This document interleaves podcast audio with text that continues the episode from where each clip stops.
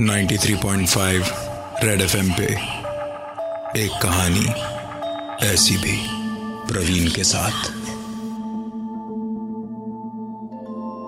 इससे बड़ा शौक और क्या हो सकता है कि आपके फ्रेंड की डेथ हो जाए और वो भी ऐसी हालत में जब वो आपकी तरफ़ देखकर चिल्ला रहा हो हेल्प हेल्प और आपको लगे कि वो आपके साथ मज़ाक कर रहा हो। विलियम की मौत कुछ ऐसी ही हुई थी, जब चार दोस्त पूरी गए थे घूमने। विलियम की लाश 24 घंटे के बाद समंदर के किनारे पर मिली। शरीर पूरी तरह से डिकम्पोज हो गया था। लाश की पहचान भी उसके कपड़ों से करी गई। आज विलियम का फ्यूनरल था। सुबह से ही जोरदार बारिश हो रही थी। और इस फ्यूनरल में विलियम के वो दोस्त भी थे, जो उसके साथ पूरी गए थे। विलियम की मौत की सच्चाई, बस आलोक, विकास और जाहिद को पता थी। विलियम की डेड बॉडी को कॉफिन में डालकर उसकी कब्र को मिट्टी दी ही जा रही थी कि जाहिद वहाँ से दौड़ता हुआ सिमेट्री के बाहर भागा। पीछे पीछे उसके दोस्त आलोक और विकास भी भागे। तो उन्होंने जाहिद से पूछा कि, क्या हुआ, तुम भागे क्यों? तो जाहिद ने कहा कि उसने विलियम की कब्र के ठीक सामने विलियम को देखा। आलोक और विकास को लगा कि शायद ये सब एक दोस्त के मौत के सदमे से हुआ है। पर ऐसा था नहीं, क्योंकि उस रात हुई वो घटनाएँ जहाँ विलियम साहिद को एक नहीं, दो नहीं। बल्कि बार बार दिखाई दिया। फ्यूनरल से लौटकर जाहिद जब सोने गया तो उसका फ़ोन बजा। कॉल विलियम के नंबर से था। जाहिद ने तुरंत फ़ोन उठाया। दूसरी तरफ़ से सिर्फ़ एक ही आवाज़ सुनाई दी। जाहिद ने तुरंत फ़ोन लाइन डिस्कनेक्ट कर दी और फ़ोन डिस्कनेक्ट करने के बाद उसे ख्याल आया कि विलियम का ये नंबर तो उसके फ़ोन के साथ पानी में डूब गया था। जो लाश के साथ बरामद ही नहीं हुआ। तो फिर उसके नंबर से फ़ोन कैसे आया? एक अजीब सी कश्मकश में था जाहिद। वो उठकर बाथरूम में गया, अपना चेहरा धोकर। उसने जैसे ही अपना चेहरा उठाया, आईने में उसे उसके ठीक पीछे विलियम खड़ा हुआ दिखा। उसने पलट कर देखा तो विलियम तो नहीं था, पर उसकी मौजूदगी का एहसास ज़रूर हो चुका था, क्योंकि विलियम बात बात पर अपने गले को साफ़ करता था, और वही आवाज़ साहिद ने अपने बाथरूम में भी सुनी। साहिद भागता हुआ कमरे में गया और अपने दोस्त आलोक को फ़ोन किया और उसे सारी बात बताई।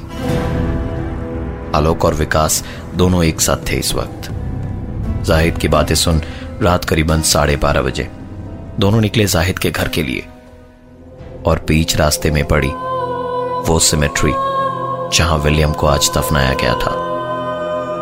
आलोक और विकास हल्के नशे में थे और सिमेट्री को पार करते वक्त न जाने क्या ख्याल आया कि दोनों ने सोचा कि क्यों ना एक बार विलियम के कब्र से होते हुए गुजरे। पर जब सामने गेट से उन्हें अंदर जाने की इजाज़त नहीं मिली तो आलोक और विकास ने पीछे के रास्ते जाने की ठानी। गाड़ी को दीवार से सटाकर पहले दोनों गाड़ी की छत पर चढ़े और फिर दीवार फांद कर एक एक करके कूदे। दोनों ने उठकर अपने कपड़े झाड़े और आगे बढ़ते हुए तीन चार कदम लिए ही थे। कि पीछे से एक और आवाज़ आई।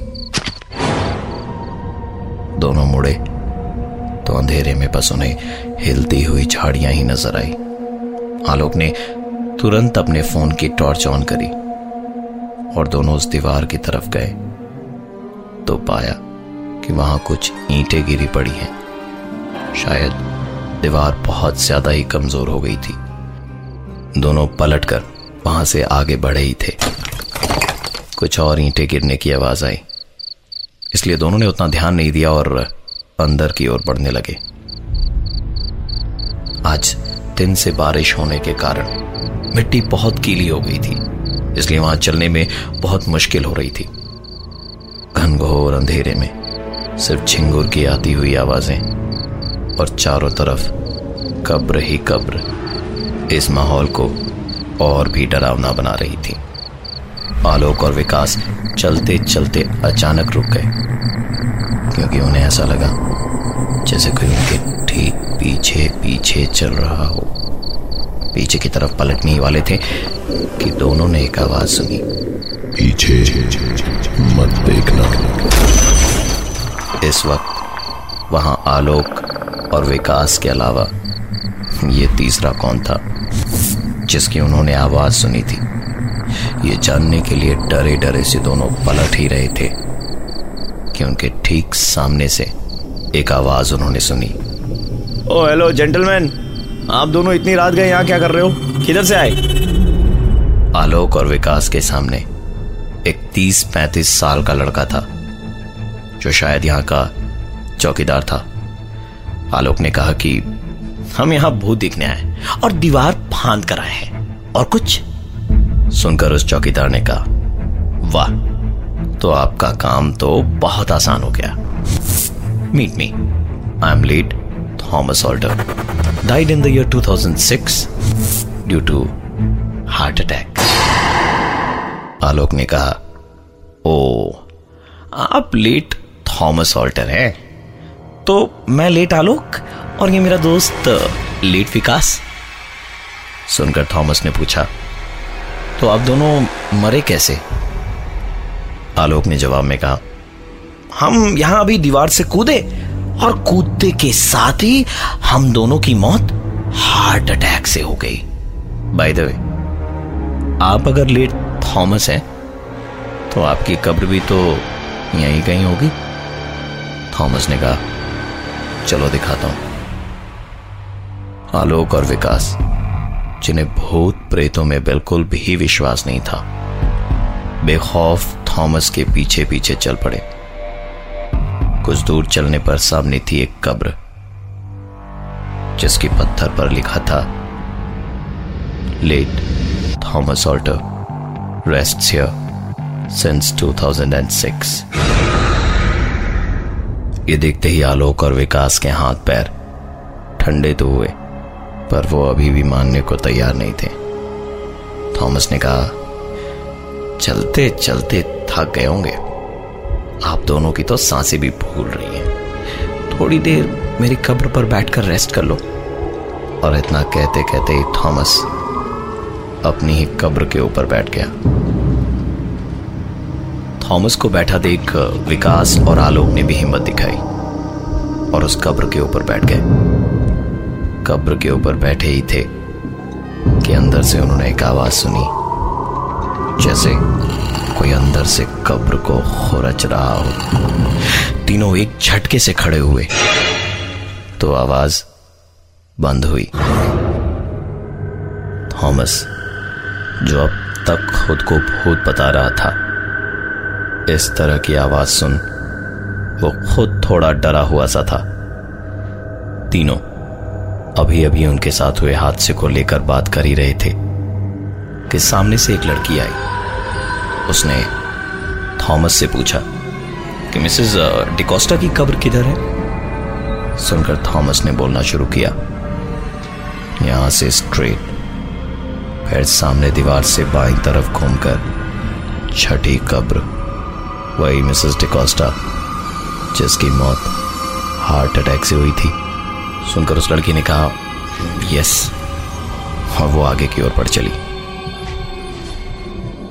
आलोक और विकास ने कहा कि अगर आप भूत हैं तो बताइए कि यहाँ विलियम की कब्र किधर है? थॉमस ने जवाब दिया, वही विलियम जो पानी में डूबकर मरा। तुम लोग बचा सकते थे, पर तुमने उसकी मौत को भी मज़ाक में लिया मेरे साथ चलो, मैं दिखाता हूँ तुम्हें विलियम की कब्र। कब्रिस्तान में अब नहीं रहा। रात का सन्नाटा और ना ही झिंगुर की आवाज़। बस सर्द हवाओं के साथ जैसे जैसे वो कब्रों को पार कर आगे बढ़ रहे थे, वैसे वैसे आ रही थी आवाज़ें। अचानक ये सारी आवाज़ें बंद हो गई। और जिस कब्र के सामने वो खड़े थे, वो थी विलियम की कब्र। और यहाँ सिर्फ़ एक ही आवाज़ आ रही थी। विलियम की मौत डूबने से हुई थी, और वही आवाज़ वो वहाँ सुन पा रहे थे। इसका मतलब ये कि विलियम की कब्र तक पहुँचने से पहले उन्होंने जितनी भी आवाज़ें सुनी थी, वो उन कब्र में लेटे लोगों की ज़िंदगी के कुछ आखिरी लम्हों की आवाज़ थी।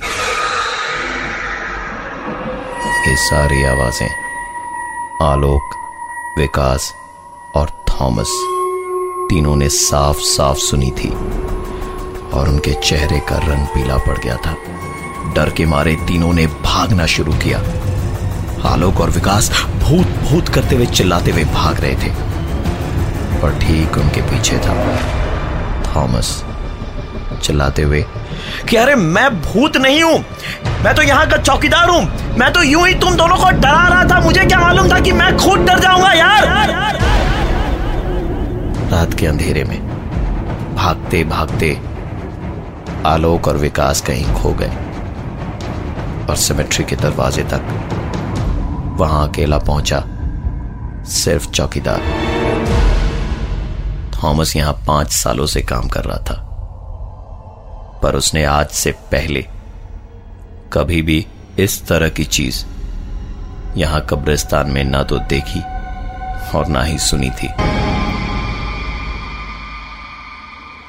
पुलिस को सिमेट्री की दीवार से लगी हुई एक कार मिली और दीवार के ठीक उस तरफ़, कब्रिस्तान में दो लाशें, जो आलोक और विकास की थी। पुलिस की पोस्टमार्टम रिपोर्ट से पता चला कि दोनों की मौत हार्ट फेल होने की वजह से। रात एक बजकर दस मिनट से एक बजकर पंद्रह मिनट के बीच हुई थी। अगर दोनों की मौत एक बजकर दस मिनट से लेकर एक बजकर पंद्रह मिनट के बीच हुई। तो फिर थॉमस देर रात तक जिनके साथ था, वो क्या थे और कौन थे? मैं हूँ प्रवीण और ये है आज की एक कहानी ऐसी भी। 93.5 रेड एफएम पे। एक कहानी ऐसी भी प्रवीण के साथ।